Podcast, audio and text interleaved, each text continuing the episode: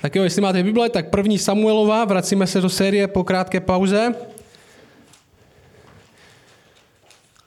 Jestli jste na kostele poprvé, tak co normálně děláme na kostele jinak, že studujeme knížky Bible, knížku po knížce, teďka jsme v knize, která se jmenuje První Samuelova, je to knížka, která je stará skoro 3000 let, velmi stará knížka, my jsme v osmé kapitole, ta knížka začala tím, že Izrael, boží lid, je ve své zemi, ve své zemi, konečně v zemi, kterou Bůh jim zaslíbil, že tam budou, přišli tam, ale věci nejsou úplně dobrý a je to proto, protože vedoucí, který Izrael má, ty jejich nejvyšší kně, knězi, kněží a ty vedoucí, tak neznají Boha.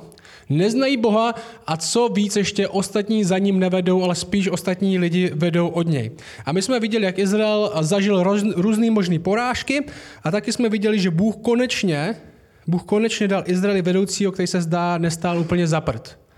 Bůh dal Izraeli Samuele, podle toho je ta knižka pojmenovaná, a Samuel vypadal, že dobrý vedoucí, byl prorok, kněz, vedoucí, dal dohromady trochu Izrael a ta knižka řekla, že zažíval Izrael 20 let nějakého míru a klidu pod vedením tady tohle Samuele. 20 let nikdo na ně neutočil, 20 let měli mír se sousedy, ale teďka, co se dozvíme v té osmé kapitole, ve které budeme dneska, je tohle. Samuel je starý. Samuel, ten dobrý vedoucí, je starý a lidi chtějí změnu. Samuel je starý a lidi chtějí změnu. Takže osmá kapitola, první verš, bude to na, na, tom, na televizi, máte to v bulletinech, nebo v Bibli před sebou. První tři verše říkají následující. Stalo se, stalo se, že když Samuel zestárl, ustanovil za sebe soudce nad Izraelem své syny. Jméno jeho prvorozeného syna bylo Joel a jméno druhého byl Abiáš. Byli soudci v Beršebě. Jeho synové však nechodili po jeho cestě, hnali se za nekalým ziskem, brali úplatek a převraceli právo. A je zajímavá věc, že Samuel, Samuel je jeden z mála lidí v celé Bibli, o kterým není moc negativně nic napsaný. Byl to dobrý vedoucí, Izrael pod ním zažíval 20 let klid, ale to neznamenalo, a to chci, abyste viděli hned na začátku, jenom protože Samuel byl super člověk, Bůh ho povolal. Jak ho Bůh povolal? Bůh ho povolal tak, že k němu normálně mluvil. Že Samuel byl v tom stanu a Bůh mu řekl Samueli, Samueli, on si myslel, že k němu mluví ten jiný kněz, ale Bůh skutečně se mu ukázal, mluvil k něm, povolal ho. Nevím, kolik z vás Bůh povolal přímo tak, že se vám ukázal, zjevil a řekl, chci, abys uh, uh, pracoval tady v Tedekáčku. Vy jste řekli, to mám tuhle práci od Boha. A Samuel ji měl. Samuel měl práci od Boha, dělal to dobře, 20 let, ale jeho synové nechodili po jeho cestách, hnali se za nekalým ziskem, brali úplatky, převraceli právo. Ani Samuel, jedna z nejvíce pozitivních postav v celé Bibli, to nezvládl na všech frontách. Že tohle není jenom úplně, tak jeho synové byli trochu jako, nebyli úplně skvělí věřící. Na mládež občas přišli pozdě. Že tohle není ten typ, jako že tak jako je křesťan, ale trochu, jako, trochu to fláká. Tohle je někdo, kdo bere úplatky, převrací právo. Ten tak říká, Samuel byl dobrý, ale jeho synové to byli pěkní zmeci. A nejenom, že Samuel, to byla jedna věc, že jo? Kdyby je Samuel nevychoval dobře, prostě tak je prorok kněz, to zabere hodně času, 70-80 hodin týdně, aspoň práce, na rodinu nemá čas. Ale tohle není jenom, že nevychoval dobře, druhá věc, co nám ten text říká, je, že co? Že taky ustanovil za vedoucí. Že Samuel stál, ustanovil za soudce nad Izraelem své syny. Jeho synové nechodili po jeho cestách, hnali se za nekalým disiskem, brali úplatek, převraceli právo. Nevím, jak starý Samuel musel být, jestli už trochu senilní nebo něco. Ale ta otázka je, vytratila se všechna moudrost, všechna soudnost, nevěděl, jak na tom jsou. A řeknu vám hnedka tyhle první verše, kde máme borce, kde máme Samuela, který je strašně pozitivní, 20 let pracoval pro Izrael jako kněz, prorok, všechno udělal dobře, svoji práci dělal dobře. A najednou máme v pozici vedení takovýhle lidi, možná zvlášť otce dneska, jestli jsi tady a jsi otec.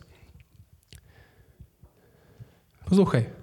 Jako kdyby nám tenhle text říkal, svůj práci můžeš dělat dokonale, můžeš dělat skvěle, můžeš být superstar ve své práci, můžeš být nejlepší ze všech. Jo, to, jak ty spravuješ auta, to žádný nemechanik není, to, jak ty umíš vařit, to nikdo takhle vařit neumí, to, jak ty umíš kázat, to nikdo takhle neumí, to, jak ty umíš prodávat v Kauflandu, to všem ostatním to trvá třikrát díl. Ale co práce doma? Co práce doma, co děti, co manželka, jak na tom jsou oni? Je to rozhodně něco, co já doma řeším sám? Jak dělat správně oboje? Jak dělat jedno a nemít to na úkor toho druhého? A my tady vidíme, že Samuel byl superstar, prorok, dokonce Bůh ho měl rád, ale jeho synové nejenom, že nebyli věřící, oni byli pěkní zmetci. Vůbec nevypadali jako jejich otec. A další věc je tohle, on ještě zvolí vedoucíma. On ještě zvolí vedoucíma. Zvolit správný vedoucí je jedna z rolí vedoucího. Když jste vedoucí někde v církvi nebo kdekoliv jinde, tak nejenom, že máte víc dobře, ale taky to, po co, to, co po sobě zanecháte, by mělo dávat smysl. A tady první Samuelovo selhání, který tady v téhle knižce vidíme. Další otázka pro nás podle mě z tohle textu je tahle otázka. Je to otázka pro nás pro všechny. Co po sobě zanecháme? Já vím, že plno z nás ještě mladých a moc to nepřemýšlí a když jsme zakládali kostel, jinak mělo 24, takže jsem si myslel, jako, že, že když máte 20, tak si myslíte, že budete na tomhle světě žít uh, věčně, že se vám nic nestane a jak začnete stárnout, tak přemýšlíte tak, jo, tohle jsou naše děti, možná musíme nějak zasáhnout. Co po sobě zanecháme? Co po sobě zanecháme? To, co tady dělám, jestli Bůh dá samozřejmě, tak by mělo vydržet nejenom za nás, ale mělo by nás přežít. Další generace. Moje děti, vaše děti. Kdo povede kostel jinak za 50 let? A možná si říkáte, tak já nejsem vedoucí, já, nejsem, já nemám takovou roli, na mě to nezáleží, ale poslouchej, lidi tě sledují. Lidi sledují, jak se chováš, nevím, jak mluvíš možná, když někde mluvíš veřejně, lidi sledují, jak se chováš, jak se chováš ke své manželce, jak se chováš ke svým kamarádům, jak se chováš k lidem, jak se modlíš, jak čteš, co jim říkáš. A pro většinu lidí, protože jsme v České republice a žádní křesťané tady nejsou, pro většinu lidí vy jste jediní křesťani, kteří oni znají. A budou vás napodobovat. A i, ty, jak, i tím, jak se chováme, tím, jak jednáme, tak modelujeme křesťanství dalším lidem vedle nás. A předáváme to. Pavel říká Timoteovi, když mu píše, jak by se měl starat o církev, tak mu říká, co jsi ode mne slyšel před mnohými svědky, to svěř věrným lidem, kteří to budou schopni vyučit také jiné. Že co jsi slyšel ode mě předat další, kteří to budou schopni předat další, kteří to budou schopni předat další, kterým to budou schopni předat dalším. Takhle církev funguje. Mě to někdo předal, já to předám vám, vám, vy to předáváte dalším, my tady nebudeme za chvilku, mě se autobus zítra, co se bude dít? Já vím, že dneska už se moc nestaví nic, co by mělo vydržet, že jo? my kupujeme nové věci, když se něco rozbije. Ale co tady společně stavíme, by mělo být jiný, mělo by to vydržet, mělo by to jít předat dál, měli by tady být lidi, kteří to jsou si schopni přijmout. Verš 4. Takže Samuel starý, ustanoví své syny, kteří jsou skorumpovaní a všechno možný. A verš 4. Všichni izraelští starší a ti ostatní vedoucí se schromáždili, přišli k Samuelovi do rámy a řekli mu, hle, ty jsi zestárl a tvoji synové nechodí po tvých cestách. Ústanov nyní, ústanov nyní nad námi krále, aby nás soudil, jako tomu je u všech národů. A Samuelovi se to nelíbilo, že řekli, ústanov nad námi krále, aby nás soudil. A tak se Samuel modlil k hospodinu. A tady začíná jádro té kapitoly, kterou, a to problému, který před sebou dneska budeme mít, a to je tohle. Touha, touha být jako všichni ostatní. Touha být jako všichni ostatní. Jo, protože ta falešné přesvědčení možná, který máme, a který měli oni a který máme často i my, je, že ostatní se na 100% musí mít líp jako já. Že tohle jádro téhle kapitoly, touha být jako ostatní. Ať už je to kvůli tomu, že si myslíme, že tak zapadneme, nebo je to z falešného přesvědčení, že ostatní ví nějakým způsobem víc, mají jednodušší život, než máte vy. Nevím, jestli jste to měli stejně jako já. Jak když jsem vyrůstal, tak jsem si myslel, že dospělí znají nějaké tajemství. Že dospělí to strašně ví a prostě až když budu mít 18, tak se něco dozvím, nějaký trik nebo něco. Ale je pro děti normální přemýšlet o svých rodičích jako o nějakých nedotknutelných géniech. I když to tak není, že jo? Já jsem se včera bavil s Aničkou, mojí dcerou, která má 6 let, dělali jsme spolu příklady, říkal jsem mi, kolik je 10 minus 3, ona se snažila vypočítat na prstech, že jo? A pak ona mi dala otázku, a tati, kolik je 11 plus 13? A já, 24. A ten výraz nejchodší je, hmm. Takže to je pěkný vypad před dítětem, jak, před dítětem jako že génius. Já říkám, dej mi další, dej mi další klidně. A ona, 15 minus 7, a já 8, hnedka, že jo. Ono, opět, jo, to ani nemusel na prstech počítat. Uh, a teďka jsem dospělý. Jako vím o něco víc, než jsem měl pět, že? Vím, kolik je 12 plus 13. Ale chcete vidět jedno velké tajemství dospělosti. A myslím, že kdo jste dospělí, tak ho znáte. A to tajemství je, nikdo nic neví. Nikdo nic neví. I opravdu chytří, ti opravdu vzdělaní nejsou na tom o moc líp, jak vy, jestli takový nejste. Že lidi prochází depresí, u kterých bychom to nečekali. Lidi podvádí, chlapi podvádí své manželky i přesto, že mají dva tituly. Není žádný guru, není žádný vedoucí sekty, který by spolkl všechnu moudrost světa, ke komu bychom se mohli obrátit, protože on má odpovědi na všechny naše otázky a na tom strašně líbí, jak my. Jaký strašidelný se zamyslet. Já teďka mám víc let, než moji rodiče, když měli mě, když jsem byl malý, ve věku možná Aničky, mé dcery. A rozhodně, to vám garantuju, jsem četl víc knížek o rodičovství než moje rodiče. A přitom stejně se musím zastavit a říct si, tyjo, tohle je fakt všechno, co moji rodiče věděli, jako já teď. Moc nevěděli. Když se stanete dospělými, tak to tajemství, na které přijdete, je, že většina lidí jsou stejně hloupí jako vy. Nikdo nic moc neví a snaží se popasovat s životem, který jim Bůh dal. A Izrael to taky chce. Izrael prožívá těžkou chvíli a řekne, my chceme být jako ostatní národy. Hle, všichni ostatní mají krále.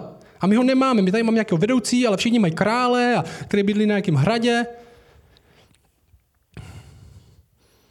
A na jednu stranu tenhle požadavek Izraela po Samueli je velmi pochopitelný požadavek.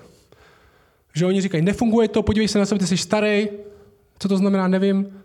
Jsi starý, ležíš jen v posteli, díváš na NZ quiz, večeříš ve tři hodiny odpoledne, já nevím.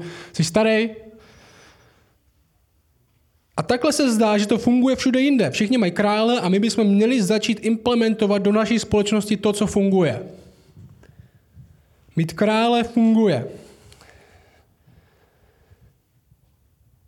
A to jádro, oni to pak zopakují ještě jednou, ale to jádro, o čem se budeme dneska bavit a na čem můžeme spolu přemýšlet, je tohle. Pragmatismus. Víte, co to znamená pragmatismus? Co to je? Možná jste slyšeli to slovo pragmatismus. Pragmatismus je přístup v životu, který hodnotí teorie nebo přístupy nebo metody nebo věci podle toho, jestli jsou úspěšný v praxi. Neboli, jestli to funguje, tak je to správně. Že to je pragmatický přístup k životu. Jestli to funguje, jestli mi to, uh, jestli mi to doručí ty výsledky, které já chci, tak je to správná cesta. A já si myslím, že pragmatismus, tenhle přístup k životu, jestli funguje, tak je to dobře, bude a je jedna z hlavních epidemí v církvi dnes. Jak to vypadá? My si jako církev, jako společenství můžeme udělat hodnotový systém, čeho chceme dosáhnout a podle toho budeme volit metody, jak to dosáhnout, jestli budou fungovat nebo ne. Budeme opakovat a opakovat. Například, hodně církví chce, pochopitelně, aby chodilo hodně lidí. Že jo? To je normální touha mít hodně lidí. Není příjemný, když je vás tady pět, je lepší, když je vás tady sto. A otázka je, jak můžeme docílit toho, aby chodilo hodně lidí? Jak můžeme docílit toho, aby chodilo hodně lidí? Jak můžeme možná docílit toho, aby ti, co už přišli, aby neodešli? Tak možná přestat dělat kázání. Nebo neříkat tomu kázání, že jo? říkat tomu přednášky, nebo já nevím, slovo, slovíčko, ještě hůř. To lidi odpuzuje. Udělat spíš, přestat řešit tu Bibli, možná, tady nějakou tři tisíce let starou knížku Samuelová, co to znamená, možná řešit nějaký víc sexy témata, jako sex, nebo nebo rozvod, možná by tady přišlo hodně lidí, protože to zajímá, nebo prostě zjistit si, udělat si průzkum, jaký témata nejvíc lidi zajímají a podle toho udělat sérii a přednášek na kostele. Možná lidi zjistíme, že ani tu Bibli už moc nechtějí slyšet. Že když lidi přijdou do kostela a furt že Bible, Bible, Bible, Bible, tak řeknou, mě, mě to nezajímá. Tak možná dát jenom trošku Bible, trošku natolik, aby to bylo pořád církevní, ale ne tak moc, aby to nikoho náhodou neurazilo. A zjistíme, že dostaneme víc lidí do místnosti. Rozhodně bychom neměli mluvit o pekle, to lidi, jak se tam mluví o pekle, tak to už, už pro to zastaralá církev, nebo o hříchu, nebo o svatosti, nebo o homosexualitě, rozhodně nějak negativně, protože to už teďka lidi jsme v 21. století a to by lidi urazilo. Lidi by odešli. Možná bychom měli mít kazatelku, aby to bylo víc progresivní tady. Možná potřebujeme vytvořit velmi silně emočně napjatou atmosféru, aby lidi uvěřili, nebo aby si mysleli, že něco prožili s Bohem. Možná, když budeme o vedoucích říkat, že tenhle se nikdy nemýlí, tenhle je dokonalý, tak se k němu víc lidí upne a víc lidí mu bude věřit. Možná, když budeme lidem říkat, že když uvěříš, tak Bůh ti splní všechny tvoje sny. Bůh má úžasný plán pro tvůj život. Což znamená hodně peněz, budeš zdravý a lidi si řeknou, tak to chci. Pak zjistíme, co funguje. A když tohle bude znamenat, že víc lidí přijde, tak to budeme opakovat, opakovat, opakovat, protože tohle musí fungovat. Pragmatismus. Církev má být ve světě, jsme uprostřed tohle světa, ale svět nemá být v církvi, že to je velmi jiný pohled. A tohle Izrael na jednu stranu je velmi rozumný požadavek. My chceme být jako ostatní, protože ty jsi starý, tvoji synové stojí za prd. My chceme, aby to fungovalo, ale tenhle požadavek my zjistíme z tohle textu, že je požadavek z místa nedůvěry nakonec. Z místa, kde Bůh to neudělá, musíme si to udělat sami. Já si myslel, možná pro vás je to hodně, možná procházíte něčím těžším, možná procházíte, čímkoliv procházíte, říkáte si, teď už tohle měl Bůh zajistit. A protože Bůh mi nezajistil partnera, musím na to sám jinak. Protože by Bůh mi nezajistil peníze, musím si pomoct nějak jinak. Protože mi Bůh nezajistil tohle, musím si pomoct nějak jinak. Jako kdyby jsme byli trochu chytřejší než Bůh. Jako kdyby jsme tyho metody, co Bůh tady sice nějak v té Bibli něco říká, ale my už víme líp. Bůh tady říká, že máme nějak dělat církev, ale to nemůže fungovat. To by nikdo nepřišel, to by se někdo urazil. Křesťanství přináší jiný pohled než pragmatismus. Jaký? Způsob, jakým se díváme na svět, už není, co funguje, ale co po nás Bůh chce. Způsob, jakým my se díváme na svět, už není jenom, co funguje, ale co po nás Bůh chce. Nehledě na to, poslouchej, nehledě na to, jestli si my myslíme, že to bude fungovat nebo ne. Ten pragmatismus, ten přístup jenom, co funguje, to je dobře, ten návnada, že to je pozlátku, kde slibuje, když tohle budeš dělat, tak ti to zaručí výsledek. Když budeš následovat tuhle metodu, že je plno knížek o zakládání sboru, když to budeš dělat takhle, tak budeš mít 100 lidí za tři roky. Ale život s Bohem je daleko nebezpečnější, daleko méně předvídatelný.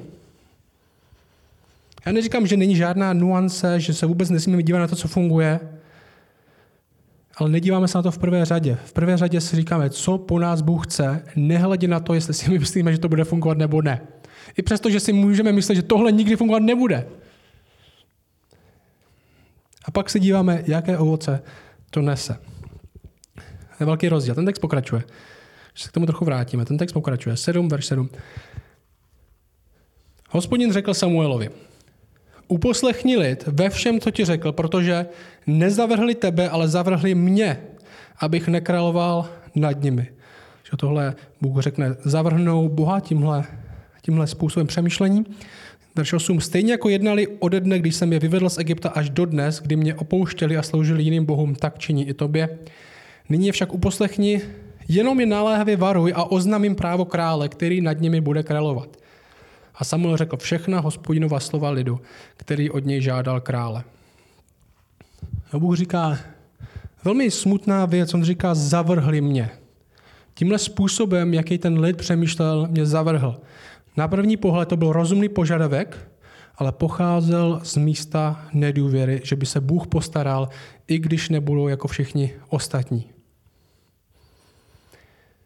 A trochu tenhle text je trochu strašidelný pro nás, protože nám říká, že my můžeme dělat na první pohled logické kroky, my můžeme dělat na první pohled moudrý kroky a možná to i maskujeme za to, že používáme rozum, ale ve skutečnosti to vychází víc z nedůvěry Bohu než z důvěry.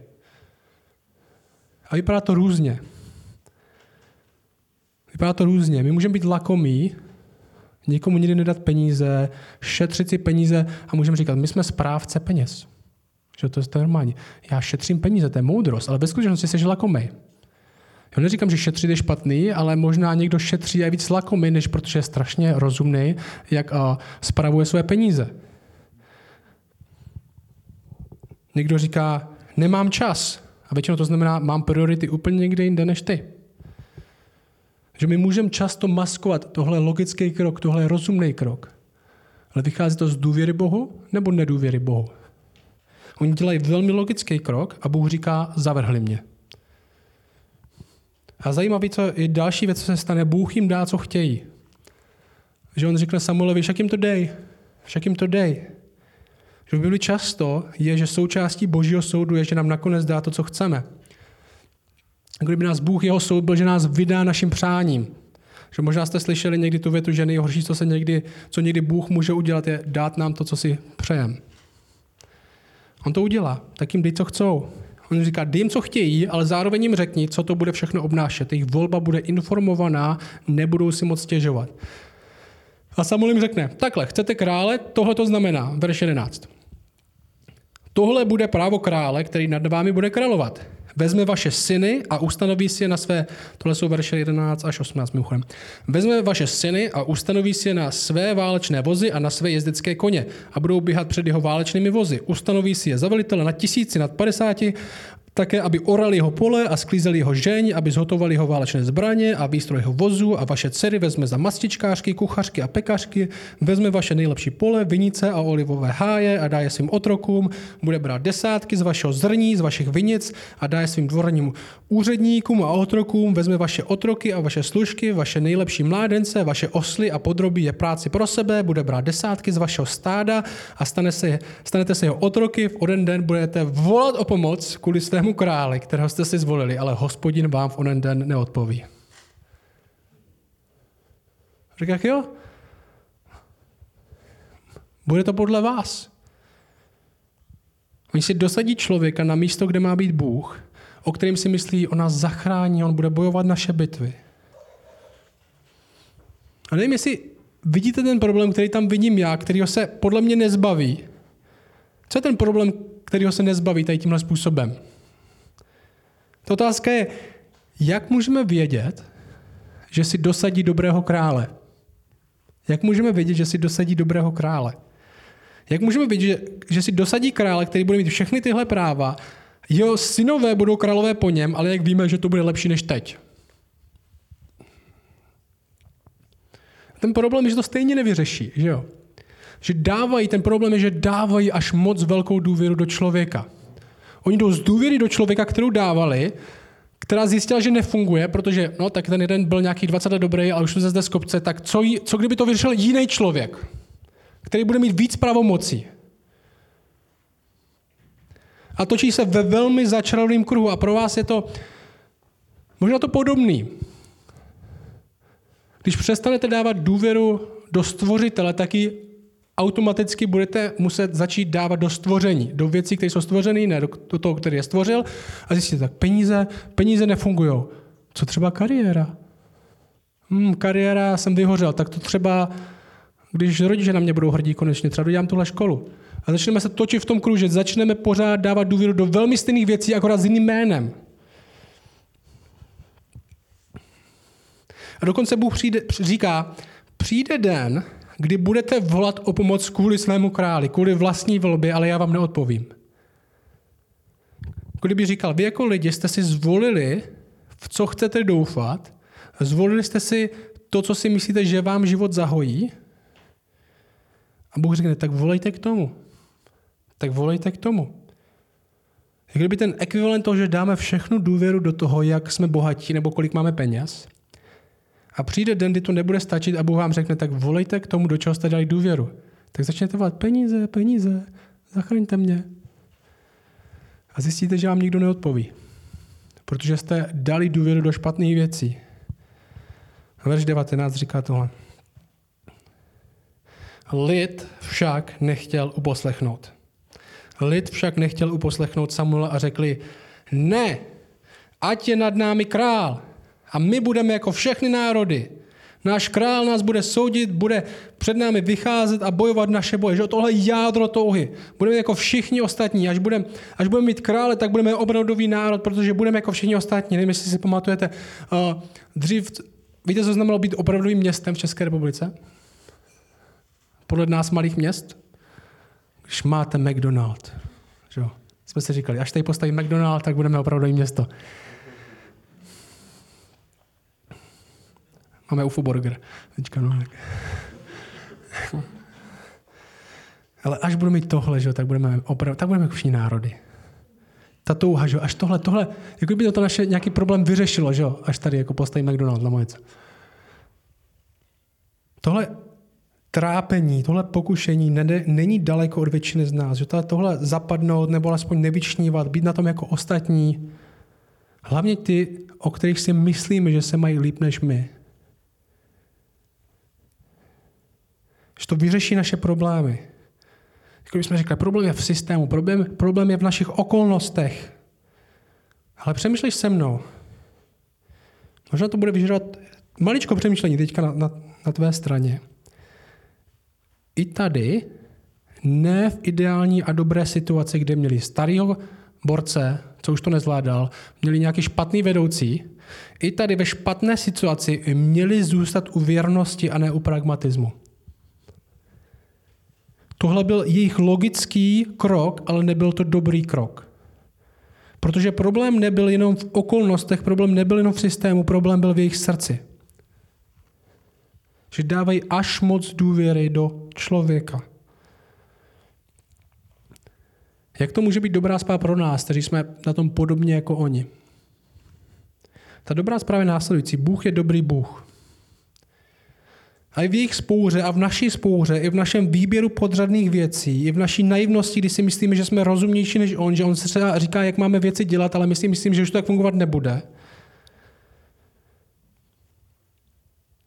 I když si myslím, že naše cesta je lepší než jeho, Bůh zůstává dobrým Bohem. A naše naděje pro nás, který jsme si vybrali vlastní cesty, který uh, mu nedůvěřeme v hodně věcech, ta naše naděje, že Bůh pracuje i v našich selháních, i v našich chybách, i v našem útěku od něho. I v našem útěku od něho Bůh svoje lidi pro nás sleduje. A my zjistíme v téhle knižce a v těch dalších knižích, že Bůh bude pracovat dokonce i skrze tuhle jejich nevěru. I skrze jejich vlastní cestu od Boha Bůh povede všechno zpátky sám k sobě. Protože zjistíme, že celý ten systém králu, který začal nedůvěrou a nevírou Izraele, jejich touhou být jako ostatní lidi, nakonec vyústí v krále, který sobě stvoří lid, který bude velmi rozdílný od toho, jak vypadají všichni ostatní. Že my zjistíme, že Ježíš, který přijde, je posledním králem, kterého Bůh posílá. Kterého lidi dostanou králem, u kterého si můžeme být jistí, že je to dobrý král a že má naše zájmy na prvním místě. Králem, který, kterýmu služba nebude svazující, ale osobozující. Králem, kterému to, co dáváme, nebudeme ve skutečnosti ztrácet, ale budeme to skutečně nalézat. A svět nám říká okolo, že vysvobození je, když budeme vypadat jako ostatní. Že náš cíl a vysvobození je v tom, že budeme vypadat jako ostatní, že budeme chtít to, co svět chce, že dostaneme to, co si myslí svět, že je důležitý. Ale nakonec náš cíl a vysvobození už není vypadat jako ostatní lidi, ale vypadat jako on, ten pravý král, který přijde. Důvěřovat jemu více než sobě. A když tohle budeme dělat, tak jedno vám zaručuju, váš život bude daleko míň předvídatelný ale bude víc naplněn jeho blízkostí. Já bych to chtěl zakončit tímhle. Evangelium je bláznoství, říká Bible. Evangelium je bláznoství. Když si Bůh vybral, jak zachrání svět, když si Bůh vybral způsob, jakým přijde, tak Bible nám říká, že si vybral způsob, který by nikdo nečekal. Že ti lidi, co měli největší teologické vzdělání, většinou patřili mezi ti, kteří to nejméně pochopili. A díky Kristu víme, nebo díky Kristu na kříži víme, že boží bláznoství, že způsob, jakým Bůh si vybírá, že bude pracovat, často nedává smysl. Často si říkáme, proč mě Bůh musel nechat projít tady tímhle, proč jsem musel zažít tohle, proč jsem dneska tady, proč, jsem, proč mám být zítra tam. A nám neříká, a teďka na to musíš přijít, proč to tak je. Bible nám říká, že na hodně otázek my odpověď v životě nikdy nedostaneme. Ale jedno věc, nebo jednou věcí si můžeme být jistí, že boží bláznoství je moudřejší než lidé. Že Pavel říká, my hlásáme Krista. A řekové hledají moudrost, je něco, co jim dává smysl. A židi, židi hledají zázraky, něco, co bude velkolepý, něco, co si řeknou wow. A Bible hlásá Krista na kříži. A Bible říká, bláznoství pro všechny lidi, co hledají logiku a moudrost, protože to nedává smysl. Že Bůh zachrání tak, že umře, že lidi dostanou život skrze smrt, že vítězství nastane skrze prohru. V tom není žádný smysl. Ježíš na kříži není ani žádný zázrak. Chudej prorok, zabitý římskou říší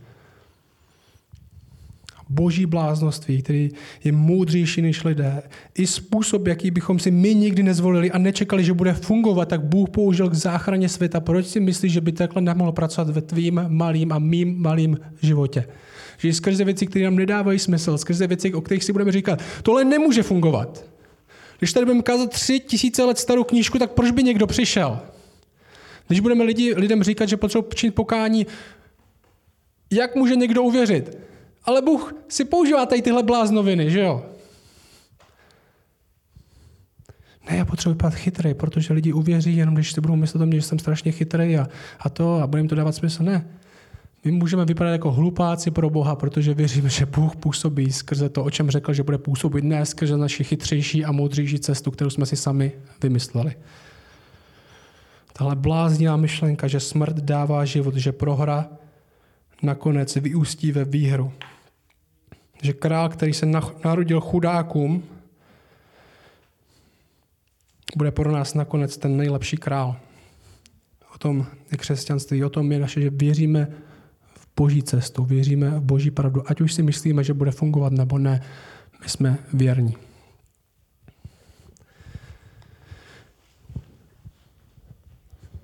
Čili prosím tě, aby tohle byla skutečnost pro nás přesto všechno, co nám říká svět, že bychom měli dělat, nebo na to měli se soustředit, nebo to zvolit, aby v prvé řadě viděli, co po nás chceš ty. Ať nám to dává smysl nebo ne, ať už si myslíme, že to bude fungovat nebo ne, ať už si myslíme, že to je moudrý nebo ne, tak aby jsme se první přimkli k tomu, co říkáš ty. A tě prosím, aby to byla pravda nejen pro to, jak děláme kostel a všechno tady okolo, ale aby to byla pravda taky, jak se staráme doma o svoje partnery, o svoje děti, o svoje rodiče, cokoliv, co nám dáváš, kolik nám dáváš. A ti prosím, aby to byla skutečnost, aby jsme první hledali tebe. Amen.